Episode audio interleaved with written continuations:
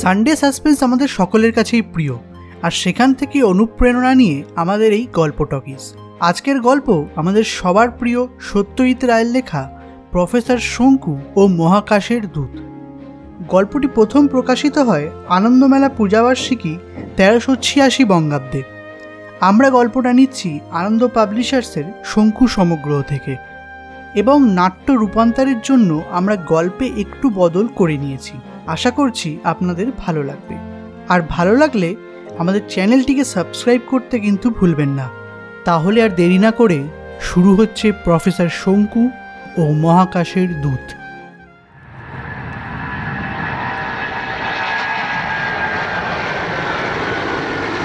তেসরা November. Cairo পৌঁছাতে তিন ঘণ্টা বাকি। তাই ডায়েরিটা প্লেনে বসেই লিখছি। আমার কায়রো যাওয়ার উদ্দেশ্যটা একটু সংক্ষেপে বলে রাখছি। ইংল্যান্ডের বিখ্যাত জ্যোতির্বিদ ফ্রান্সিস ফিল্ডিং হলো আমার বাইশ বছরের বন্ধু। বাইশে অক্টোবর ফিল্ডিংয়ের থেকে একটা চিঠি পাই। চিঠিটা কিছুটা এরকম। প্রিয় শঙ্কু, মনে হচ্ছে আমার বারো বছরের পরিশ্রম ও অধ্যাবসায়ের ফল পেতে চলেছি। খবরটা এখনও প্রচার করার সময় আসেনি, শুধু তোমাকেই জানাচ্ছি। কাল রাত একটা সাঁত্রিশে ইপসাইলান ইন্ডি নক্ষত্রপুঞ্জের কোনো একটা অংশ থেকে আমার সংকেতের উত্তর পেয়েছি।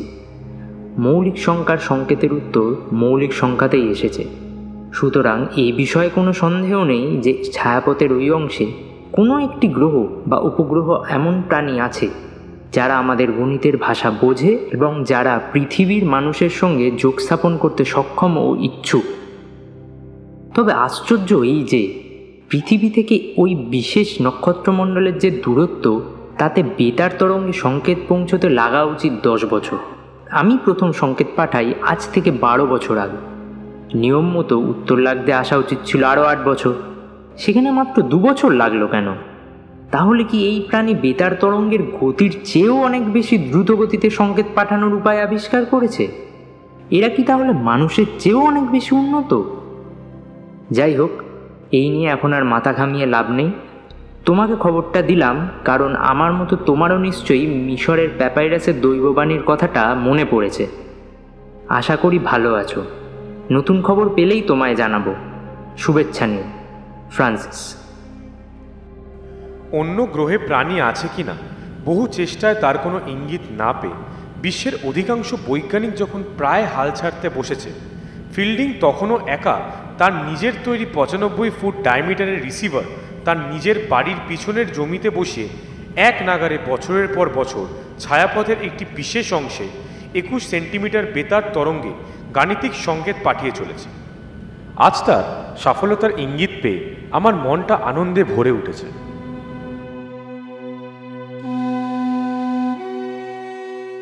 ফ্রান্সিস যে প্যাপাইরাসের কথা উল্লেখ করেছে তার চিঠিতে, সে বিষয়ে কিছু বলা দরকার। প্রাচীন মিশরের একটানা সাড়ে তিন হাজার বছরের সভ্যতার ইতিহাসে অনেক রাজার উল্লেখ আছে। মৃত্যুর পরে রাজার আত্মা যাতে সন্তুষ্ট থাকে, তার জন্য কফিনবদ্ধ শবদেহর সঙ্গে ধনরত্ন, পুঁথিপত্র, পোশাক পরিচ্ছদ বাসনকোসন ইত্যাদি বহু সামগ্রী পুড়ে দেওয়া হতো সমাধির মধ্যে। এই সমাধি প্রবেশদ্বার বাইরে থেকে বন্ধ করে দিলেও ভিতরের জিনিসপত্র অনেক সময় লুটপাট হয়ে যেত। এদের সমাধি খুঁড়ে প্রত্নতত্ত্ববিদেরা অনেক আশ্চর্য জিনিস পেয়েছেন।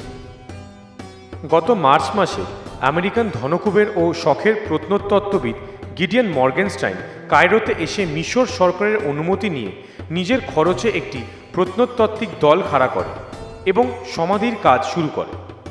ধনরত্ন বিশেষ অবশিষ্ট না থাকলেও একটি জিনিস পাওয়া যায়। সেটা খুবই অদ্ভুত এবং মূল্যবান। সেটা হলো একটা প্যাপাইরাসের দলিল। এই প্যাপাইরাসেই রয়েছে কিছু ভবিষ্যবাণী। সবগুলোই বিজ্ঞান সংক্রান্ত। হয়তো যার সমাধি তিনিই করেছেন এইসব ভবিষ্যবাণী।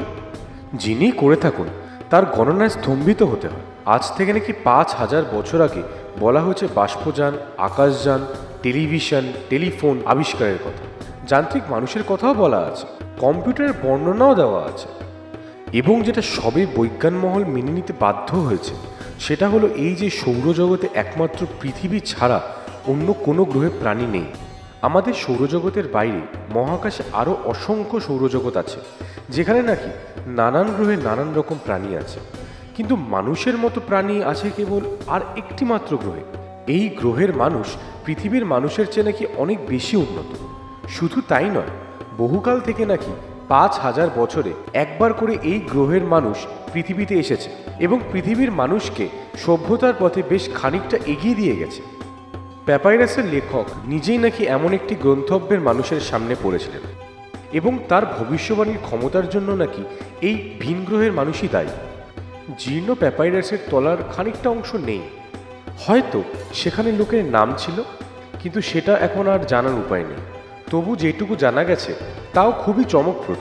সন তারিখের যা উল্লেখ পাওয়া যায় তা থেকে বোঝা যাচ্ছে যে লেখকের সঙ্গে ভিন গ্রহের প্রাণীর সাক্ষাৎ হয়েছিল আজ থেকে পাঁচ হাজার বছর আগে। ঠিক কবে এবং কোথায় আবার সেই গ্রহের প্রাণীর আবির্ভাব ঘটবে সে খবরটা মনে হয় পুঁথির লুপ্ত অংশে ছিল এবং তাই নিয়েই মর্গেনস্টাইন গভীর আক্ষেপ প্রকাশ করেন। এর কিছুদিন পরে কাগজে এক আশ্চর্য খবর গিডিয়ান মর্গেনস্টাইন আত্মহত্যা করেছেন। এখন প্রশ্ন হচ্ছে ফিল্ডিং যে গ্রহ থেকে তার বেতার সংকেতের উত্তর পেয়েছে, প্যাপাইরাসে কি সেই গ্রহে প্রাণীর কথাই বলা হয়েছে? আরও একটা বড় প্রশ্ন হচ্ছে মর্গেস্টিন আত্মহত্যা করলেন কেন? ব্যাপারটা কায়রোতে না পৌঁছালে বোঝার উপায় নেই।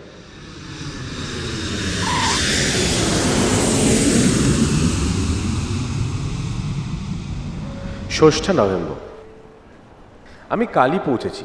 আমার মন বলছিল, এয়ারপোর্টে এসে দেখব, শুধু ফিল্ডিং নয় ক্রোলও এসেছে। কিন্তু সেই সঙ্গে যে আরও একজন থাকবে, সেটা ভাবতে পারিনি। ইনি হলেন ব্রায়ান ডেক্সটার। ব্রায়ান একজন তরুণ ব্রিটিশ প্রত্নতত্ত্ববিদ ও ফটোগ্রাফার। সে মর্গেনস্টাইনের সঙ্গে ছিল এই সমাধি খননের সময়। আত্মহত্যার বিবরণ শুনে সে নাকি খুবই বিচলিত হয়ে পড়েছিল। সত্যি কথা বলতে গেলে, খবরটা শুনে আমিও আশ্চর্য হয়েছিলাম। আমি ব্রায়ানকে জিজ্ঞেস করলাম, মর্গেনস্টাইন আত্মহত্যা করলেন কেন? তুমি একটু খুলে বলো তো ঘটনাটা কি হয়েছিল? ব্রায়ান বলল, সে ইতিমধ্যে আবার কায়রো ফিরে গিয়েছিল, কেন তা খবরে বলেনি।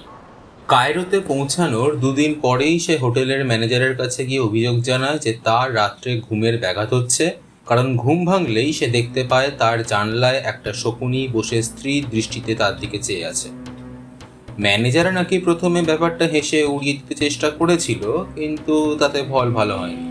মর্গেনস্টার্ন রেগে তার টুটি টিপে ধরেছিল। এদিকে সম্ভ্রান্ত অতিথি হিসাবে এহেন অবিশ্বাস্য অভিযোগ সত্ত্বেও মর্গেনস্টার্নের বিরুদ্ধে কোনো স্টেপ নিতে পারেনি ম্যানেজার। জানলাটা বন্ধ রাখার প্রস্তাব করাতে মর্গেনস্টার্ন বলেন যে হাঁপানির জন্য তিনি বন্ধ ঘরে শুতে পারেন না।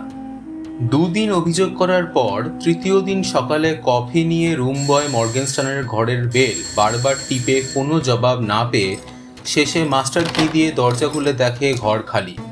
ভদ্রলোকের সুটকেস রয়েছে, স্নানের ঘরে প্রসাধনের জিনিসপত্র রয়েছে, আর বেড সাইড টেবিলের উপর রয়েছে টিকিট লাগানো একটা ছোট পার্সেল আর একটা খোলা চিঠি। চিঠিতে লেখা শুধু একটা লাইন নেকবেদ আমায় বাঁচতে দিল না। মিশরীয়রা সেই প্রাচীন যুগ থেকে নানা রকম জন্তু, জানোয়ার, পাখি, সরীসৃপকে দেবদেবী রূপে কল্পনা করে পুজো করে এসেছে। শেয়াল, কুকুর, সিংহ, পেঁচা, সাপ, বাজপাখি, বেড়াল ইত্যাদি সবই এর মধ্যে পড়ে। শকুনি ছিল তাদের কাছে নেকবেদ দেবী। খোঁজ নিয়ে জানা যায়, মর্গেনস্টার্ন ভোর রাত্রিরে হোটেল থেকে বেরিয়ে যায় দ্বাররক্ষককে বেশ ভালো রকম বকশিস দিয়ে। পুলিশ প্যাকেটটা খুলে দেখে তাতে কোনো ক্লু পাওয়া যায় কি না, সেটা থেকে বেরোয় মর্গেনস্টানের মহামূল্য রিস্টওয়াচ, যেটা সে পাঠাতে চেয়েছিল নিউ ইয়র্কে তার এক ভাইপোর কাছে। অভিশাপ টভিশাপে আমার বিশ্বাস নেই। আমার ধারণা মর্গানস্টানের সানস্ট্রোক জাতীয় কোনো ব্যারামে সূত্রপাত হয় এবং তার ফলে মাথাটা বিগড়ে যায়। বেনি হাসানের সমাধি খননের সময় লক্ষ্য করেছিলাম যে মর্গেনস্টান রোদের তাপ একদম সহ্য করতে পারে না। প্রত্নতত্ত্ব সম্পর্কে সে কি সত্যিই উৎসাহিত ছিল?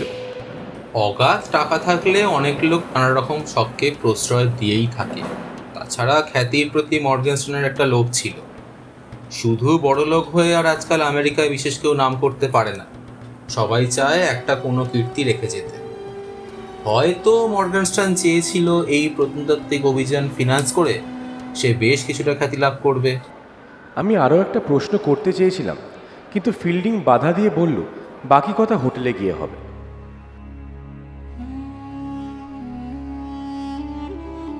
লাঞ্চের পর কার্নাক হোটেলের দোতলার খোলা বারান্দায় বসে কফি খেতে খেতে বাকি কথা হলো। সামনে নীল নদ বয়ে চলেছে। ট্যুরিস্টদের জন্য নানা রকম বোট সাজানো রয়েছে যেটিতে। রাস্তায় দেশ বিদেশের বিচিত্র লোকের ভিড়। প্রথমেই ব্রায়ান তার ক্যামেরার ব্যাগ থেকে একটা বড় খাম বার করে আমার দিকে এগিয়ে দিল। দেখো তো জিনিসটা তোমার চেনা কিনা? খুলে দেখি।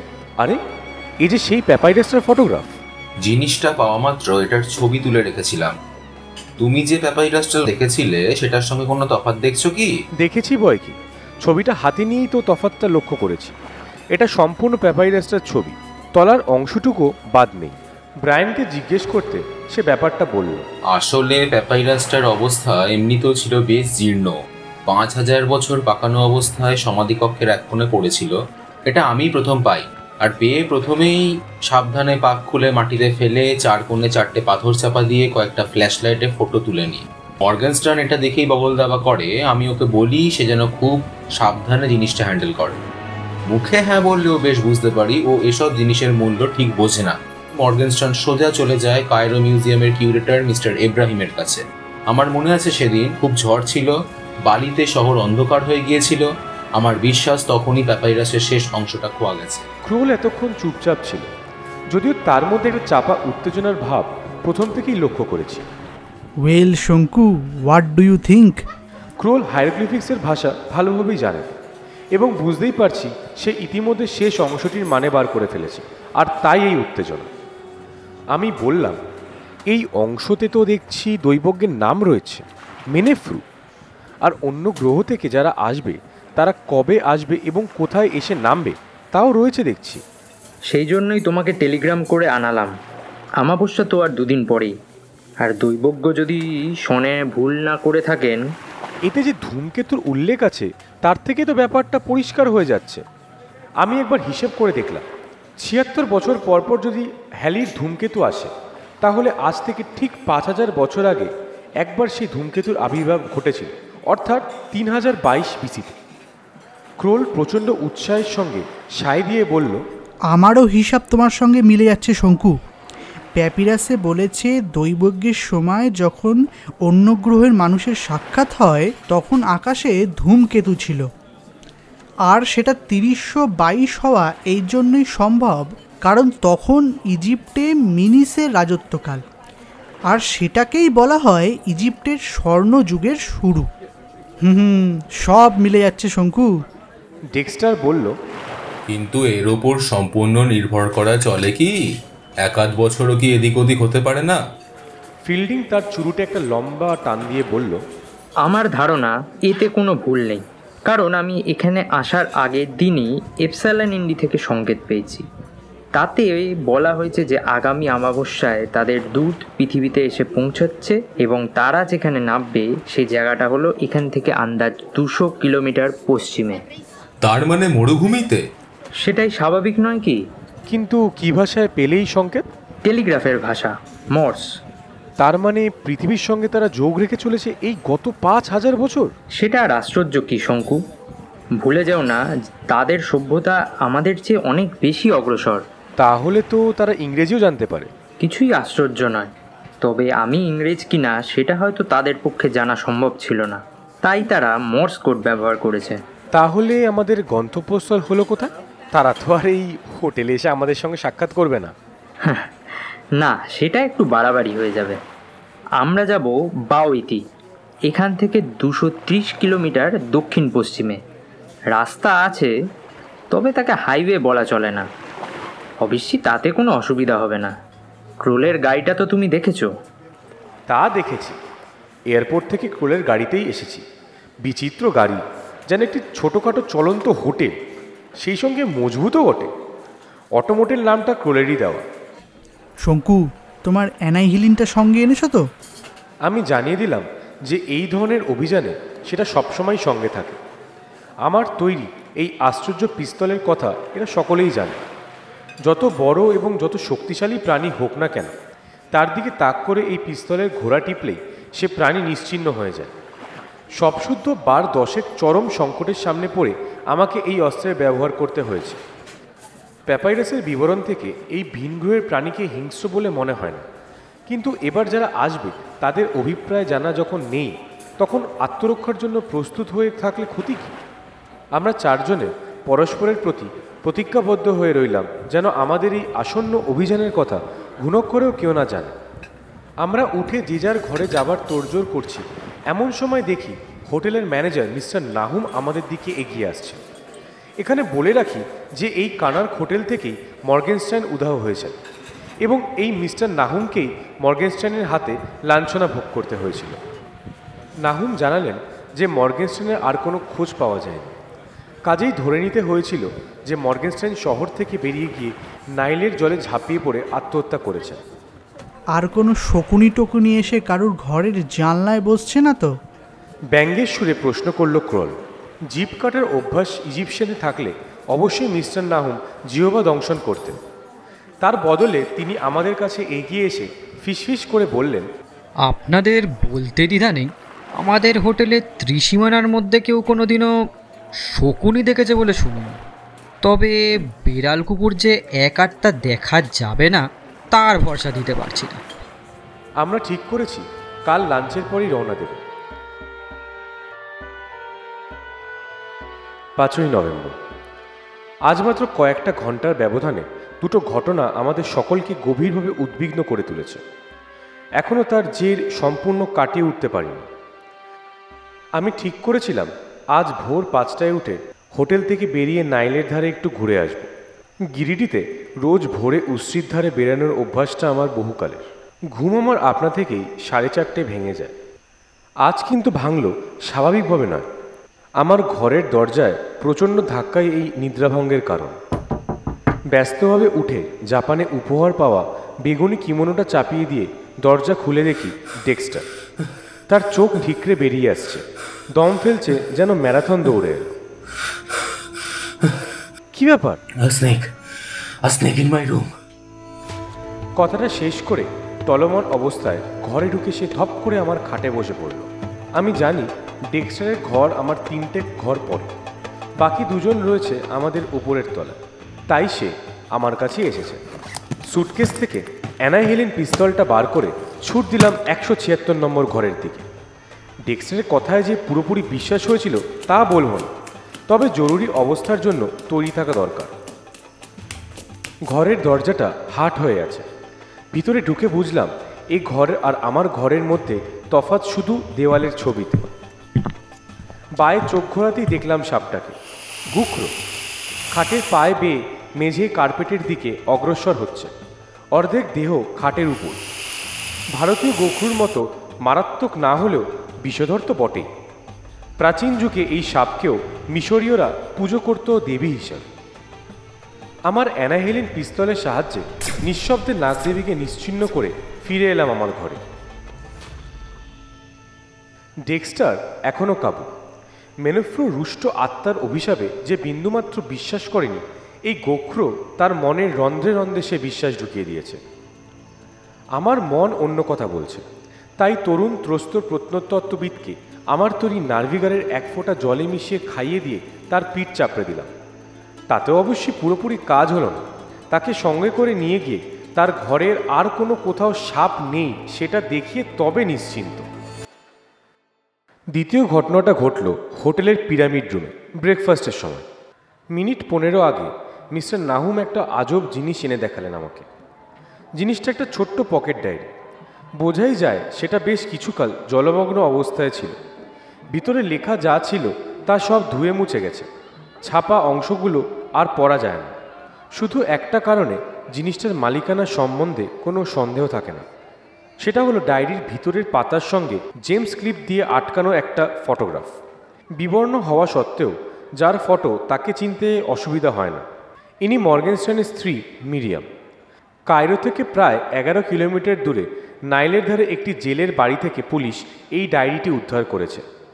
জেলের একটি সাত বছরের ছেলে নদীর ধারে কাদার মধ্যে এটাকে পায়। মর্গেনস্টাইন যতই বেয়াক্কেলি করে থাকুন না কেন, এই ডায়েরিটা দেখে তার জন্য কিছুটা অনুকম্পা বোধ না করে পারলাম না। ঘরের দরজায় টোকা পড়ল, নিশ্চয়ই ফিল্ডিং। বেরানোর সময় হয়েছে। কি আছে কপালে জানি না, তবে আমি মনে করি, ইজিপ্টে আসার মধ্যেই একটা সার্থকতা আছে। এখানে এসে দু মিনিট চুপ করে থাকলেই চারপাশের আধুনিক শহরের সব চিহ্ন মুছে গিয়ে চোখের সামনে ভেসে ওঠে সেই প্রাচীন যুগের মিশর। ইমোথেপ আখিনাথন ফুফরু তুতেন খামেনের দেশে এসে নামবে ছায়াপদের কোন এক অজ্ঞাত সৌরজাতের প্রাণী? শূন্য মরুভূমিতে এক পাঁচ হাজার বছর পুরনো প্যাপাইরাসের সূত্র ধরে অন্য গ্রহের প্রাণীর খোঁজের অভিযান। ভাবতেও অবাক লাগে। এর উত্তেজনা আমরা কেউই ধরে রাখতে পারছি না। কতটা সাফল্য পাবো সেটা সময় বলবে।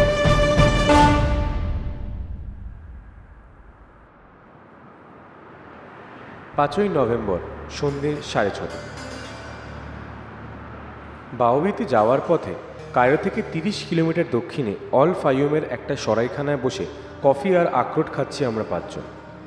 ডেক্সটার চুপ মেরে গেছে। তার দিকে দৃষ্টি রাখতে হচ্ছে এবং তাকে বলা হয়েছে, সে যেন আমাদের ছেড়ে কোথাও না যায়। ক্রোল তার ক্যামেরার সরঞ্জাম সাফ করছে। মহাকাশযানের প্রথম আবির্ভাব থেকে শুরু থেকে সমস্ত ঘটনাটা ক্যামেরায় তুলে রাখবে। কয়েক বছর থেকে আনআইডেন্টিফাইড ফ্লাইং অবজেক্ট বা অনির্দিষ্ট উড়ন্ত বস্তু নিয়ে যে পৃথিবীর বেশ কিছু লোক মাতামাতি করছে, তাদের সম্বন্ধে ক্রোলের অবজ্ঞার শেষ নেই। বলল, এইসব লোকের তোলা বহু ছবি পত্রপত্রিকায় বেরিয়েছে। কিন্তু ধাপ্পাটা ধরা পড়ে যায় এতেই যে সব ছবিতেই উড়ন্ত বস্তুটিকে দেখানো হয়েছে একটি চাকতির মতো। এটা কি বিশ্বাসযোগ্য? অন্য গ্রহের মহাকাশযান হলে কি সেটা চাকতির মতো দেখতে হবে? ফিল্ডিং আমাদের দিকে চোখ টিপে প্রশ্ন করল। ধরো যদি আমাদের এই মহাকাশযানটিও চাকতির মতো দেখতে হয়। যদি তাই হয় তাহলে এই সমস্ত সরঞ্জাম সমেত আমার এই তিনটে ক্যামেরা নাইলের জলে ছুঁড়ে ফেলে দেবো। একটা চিন্তা কাল থেকে আমার মাথায় ঘুরছে। সেটা না বলে পারলাম। তোমরা ভেবে দেখেছ কি? যে এই পাঁচ হাজার বছরের হিসাবে ক্রমশ পিছিয়ে গেলে বেশ কয়েকটা আশ্চর্য তথ্য বেরিয়ে পড়ে। পাঁচ হাজার বছর আগে ইজিপ্টের স্বর্ণযুগের শুরু, সে তো দেখেইছি। আরও পাঁচ হাজার বছর পিছালে দেখেছি মানুষ প্রথম কৃষিকার্য শুরু করেছে। নিজের চেষ্টায় ফসল উৎপাদন করেছে। আরও পাঁচ হাজার বছর পিছিয়ে গেলে দেখেছি মানুষ প্রথম হাড় ও হাতির দাঁতের হাতিয়ার, বর্ষার ফলক, মাছের বড়শি ইত্যাদি তৈরি করেছে। আবার সেই সঙ্গে গুহার দেওয়ালে ছবি আঁকছে। ত্রিশ হাজার বছর আগে দেখেছি মানুষের মস্তিষ্কের আকৃতি বদলে গিয়ে আজকের মানুষের মতো হচ্ছে। পৃথিবীর প্রাচীন ইতিহাসের অনেক অধ্যায় আজও আমাদের কাছে অস্পষ্ট। কিন্তু এই পাঁচের হিসেবে যতটুকু ধরা পড়ছে, সেটা আশ্চর্য নয় কি? আমার কথায় সবাই সায় দিল। ক্রোল বলল হয়তো এদের কাছে পৃথিবীর ইতিহাসের একটা ধারাবাহিক বিবরণ আছে।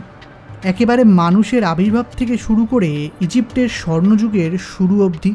তা তো থাকতেই পারে। এরা যদি জিজ্ঞাসা করে আমরা কি চাই তাহলে ওই দলিলটার কথাই বলব। ওটা বাগাতে পারলে আর কোনো কিছুর দরকার আছে কি? কফি আর আখরোটের দাম চুকিয়ে দিয়ে আমরা উঠে পড়লাম। আজ অমাবস্যা। বাকি পথটা আকাশের দিকে চোখ রেখে চলতে হবে। ছয়ই নভেম্বর, সকাল সাড়ে ছটা। কালকের অবিস্মরণীয় ঘটনাগুলো পরপর গুছিয়ে বলার চেষ্টা করছি। অলফাইউমের সরাইখানা থেকে বেরিয়ে গাড়িতে উঠে রুক্ষ মরুপ্রস্থার মধ্যে দিয়ে মিনিট দশেক চলার পরই একটা বিশ্রী ঘটনা ঘটে।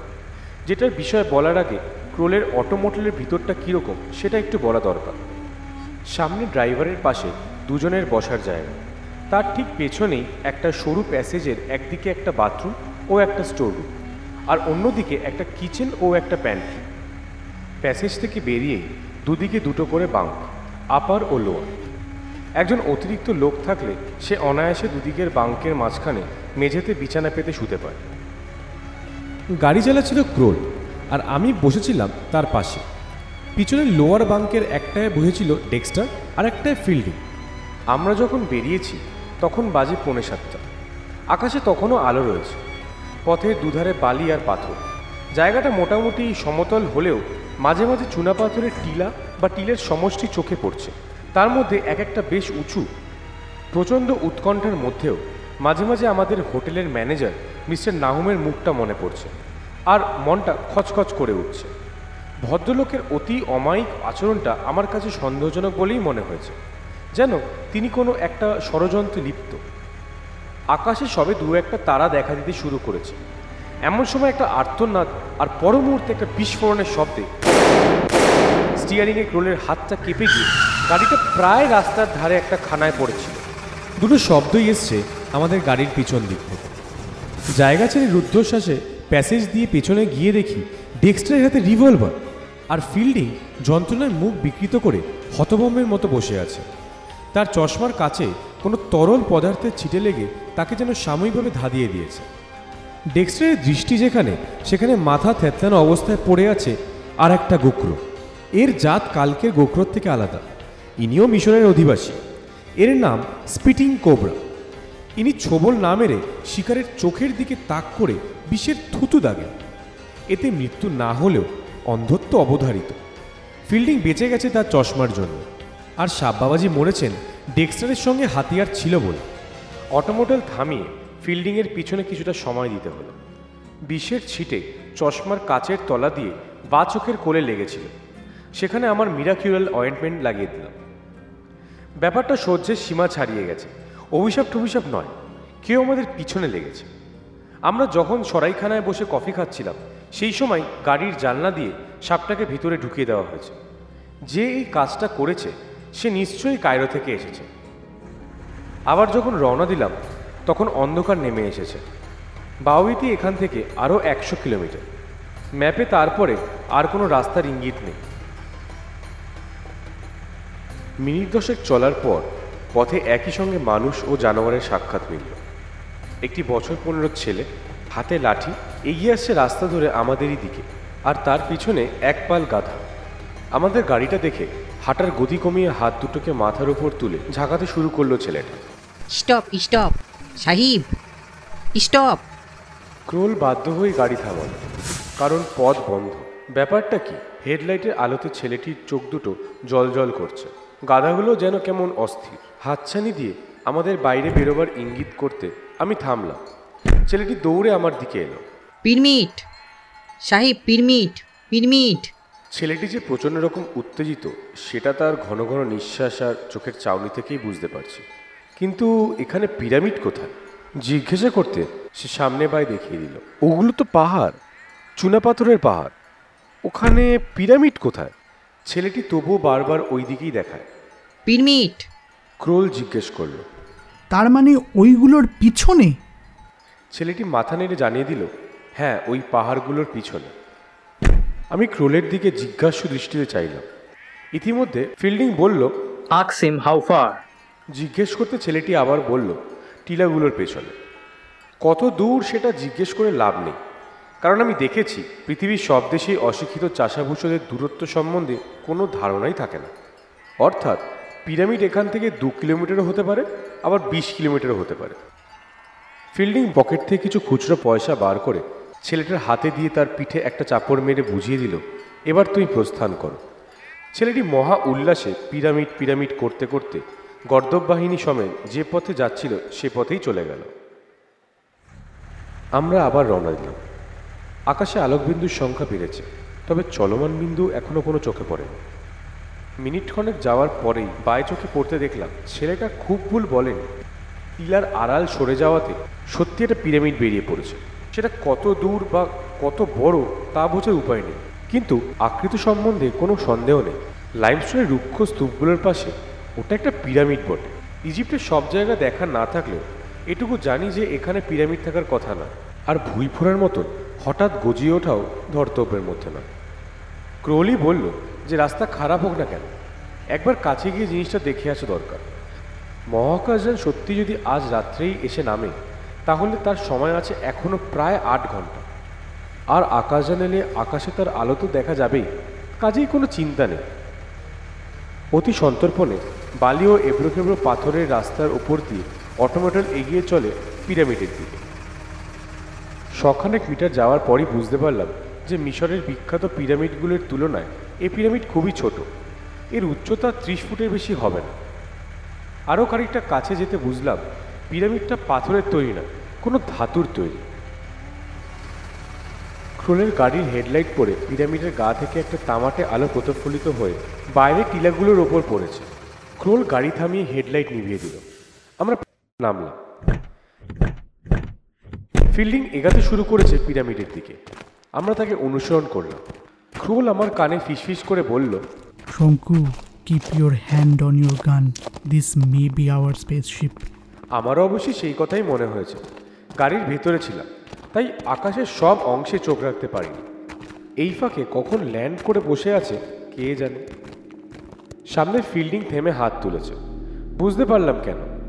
শরীরের একটা উত্তাপ অনুভব করছি। সেটা স্পেসশিপটা থেকেই বেরাচ্ছে, সেটা বুঝতে কোনো সন্দেহ নেই। কিন্তু এই নৈশব্দ কেন? আলো নেই কেন? নাম্বার কোনো শব্দ পাইনি কেন? আর উত্তাপের কারণ কি এই যে এরা আমাদের কাছে আসতে দিতে চায় না? কিন্তু না তা তো নয়। উত্তাপ কমে আসছে দ্রুত বেগ।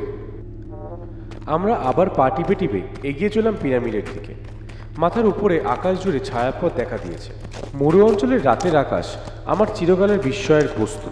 ওয়ান থ্রি সেভেন ফিল্ডিং মৌলিক সংখ্যা আওড়াতে শুরু করেছে। ইলেভেন সেভেন্টিন অবাক হয়ে দেখলাম পিরামিডের গায়ে অসংখ্য আলোকবিন্দুর আবির্ভাব হচ্ছে ওগুলো আসলে ছিদ্র। স্পেসশিপের ভিতরের আলো জ্বেলে উঠেছে। আর সেই আলো দেখা যাচ্ছে পিরামিডের গায়ে ছিদ্রগুলির ভিতর দিয়ে। পাঁচ হাজার বছর পরে আবার আমরা তোমাদের গ্রহে এসেছি। তোমরা আমাদের অভিনন্দন গ্রহণ করো। এটি মানুষেরই কণ্ঠস্বর। তবে আমাদের পাঁচজনের মধ্যে কারণ নয়। এর উৎস ওই পিরামিড। আমরা রুদ্ধশ্বাসে ব্যাপারটা দেখছি শুনছি আর উপলব্ধি করার চেষ্টা করছি। তোমাদের গ্রহের অস্তিত্ব আমরা জেনেছি পঁয়ষট্টি হাজার বছর আগে। আমরা তখনই জানতে পারি যে তোমাদের গ্রহ বা আমাদের গ্রহের মধ্যে কোনো প্রাকৃতিক প্রভেদ নেই। এই তথ্য আবিষ্কার করার পর তখনই আমরা প্রথম তোমাদের গ্রহে আসি এবং সেই থেকে প্রতি পাঁচ হাজার বছর এসেছি। ফিল্ডিং তার ক্যাসেট রেকর্ডার চালু করে দিয়েছে।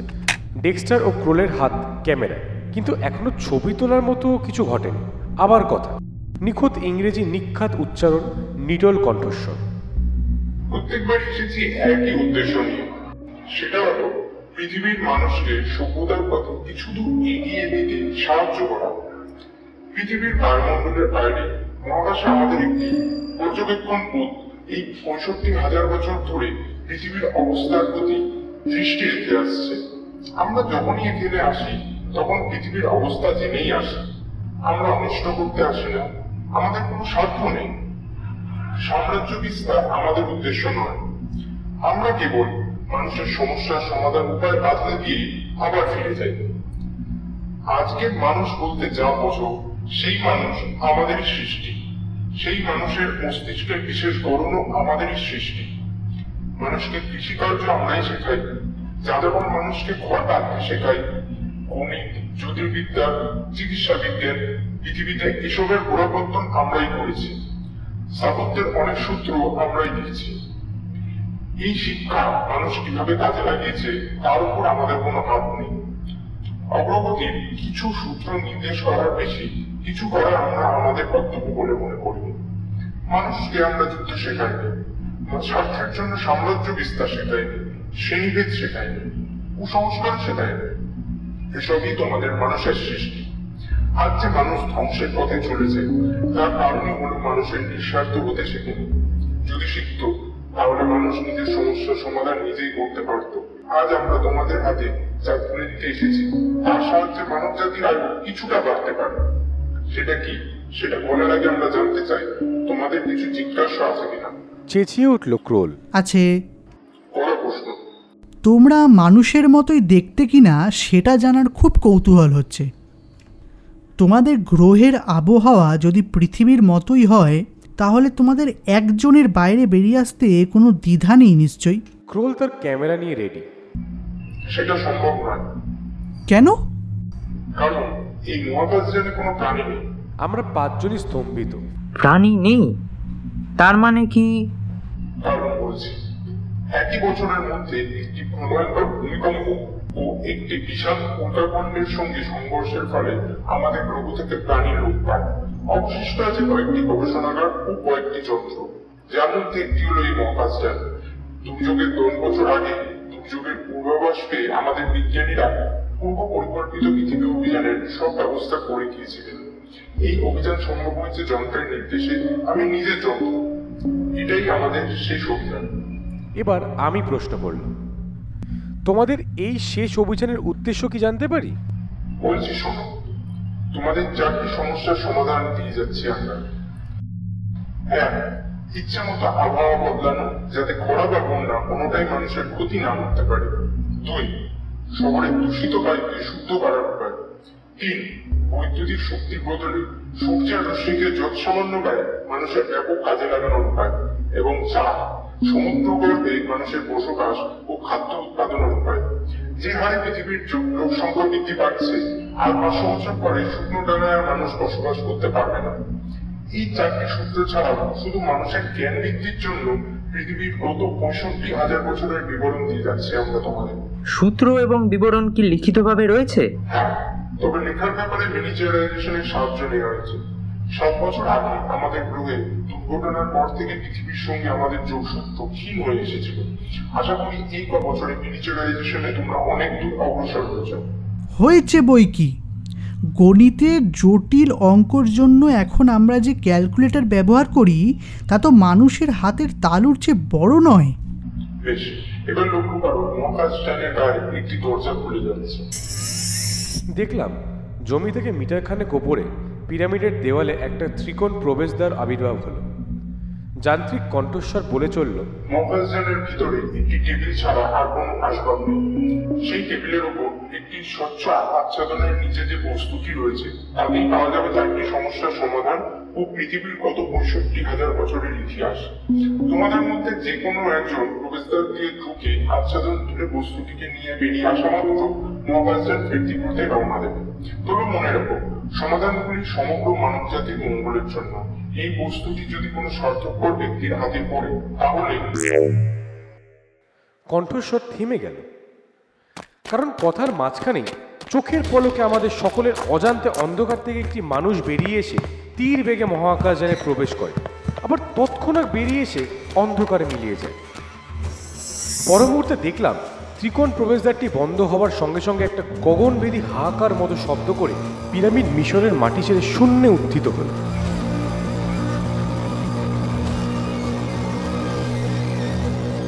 আমরা পাঁচ হতভম্ব অভিযাত্রী। অভয়সীন বিস্ময়ের সঙ্গে দেখলাম একটি চতুষ্কোণ জ্যোতি ছায়াপথের অগণিত নক্ষত্রের ভিড়ে মিলিয়ে যাচ্ছে। একটা গাড়ি স্টার্ট দেওয়ার শব্দে আমরা সকলে আবার সংগীত ফিরে পেলাম।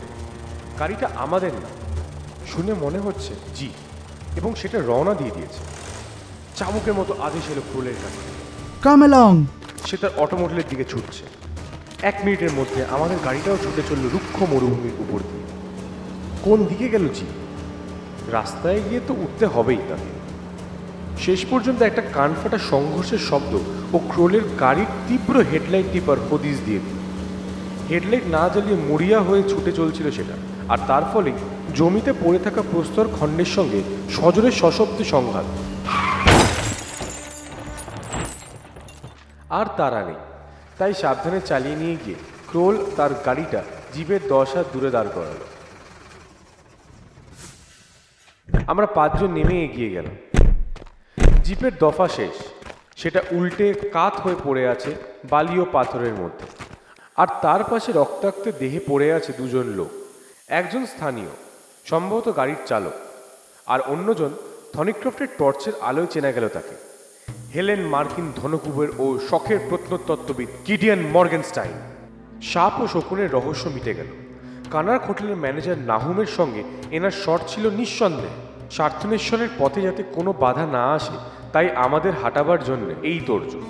এটা বেশ বুঝতে পারছি যে মর্গেনস্টাইনের মৃত্যু হয়েছে প্রাচীন মিশরের কোনো দেবতার অভিশাপে নয়। তার উপর অভিশাপ বর্ষণ করেছে ছায়াপথের একটি বিশেষ নক্ষত্রমণ্ডলে অবস্থিত একটি বিশেষ গ্রহ। লোকটার পকেটে ওটা কি? ক্রোল এগিয়ে গিয়ে মর্গেনস্টাইনের পকেট থেকে একটা জীর্ণ কাগজের টুকরো বের করল। সেটা যে মেনোফ্রুর প্যাপাইরাসের ছেঁড়া অংশ, সেটা আর বলে দিতে হবে না। কিন্তু এছাড়া আরেকটা জিনিস আমি লক্ষ্য করেছি। মর্গেস্টনের মুঠো করা ডান হাতটা বালির ওপর পড়ে আছে আর সেই মুষ্টিবদ্ধ হাতের আঙ্গুলের ফাঁক দিয়ে একটা নীল আভা বেরিয়ে পাশের বালির ওপর পড়েছে। ফিল্ডিং এগিয়ে গিয়ে মুঠোটা খুলল। ফিল্ডিং তার ডান হাতে তর্জনী আর বুড়ো আঙ্গুলের মধ্যে ধরে আছে একটি দেদীপ্যমান প্রস্তরখণ্ড, যার আয়তন একটি মটরদানার অর্ধেক।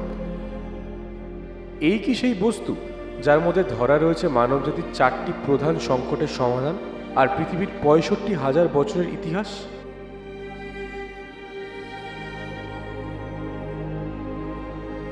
সাতাশে নভেম্বর গিরিডি।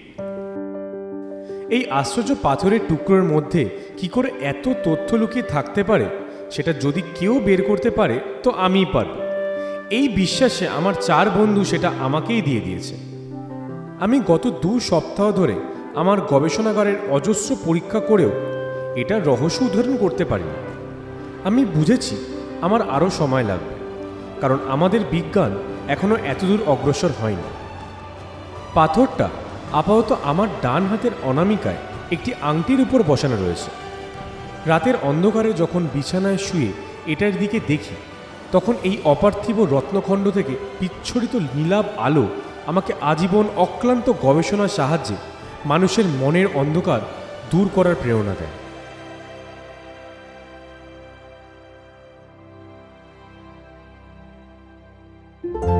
শুনছিলেন প্রফেসর শঙ্কু ও মহাকাশের দূত শেষ পর্ব। আশা করছি এই গল্প আপনাদের ভালো লেগেছে। প্রফেসর শঙ্কুর চরিত্রে শঙ্খদ্বীপ ফিল্ডিংয়ের চরিত্রে রাজদীপ, ডেক্সটারের চরিত্রে রবিজ্যোতি, গল্পের সূত্রধার ও ক্রুলের চরিত্রে আমি গুঞ্জন, মিস্টার নাহমের চরিত্রে শিবাঙ্গাম, থামনেল এবং ভিডিও আর্টওয়ার্ক দীপঙ্কর, আর সাউন্ড ডিরেকশন ও এডিটিংয়ে আমি গুঞ্জন। আজকের পর্ব ভালো লেগে থাকলে লাইক আর সাবস্ক্রাইব করতে একদম ভুলবেন না।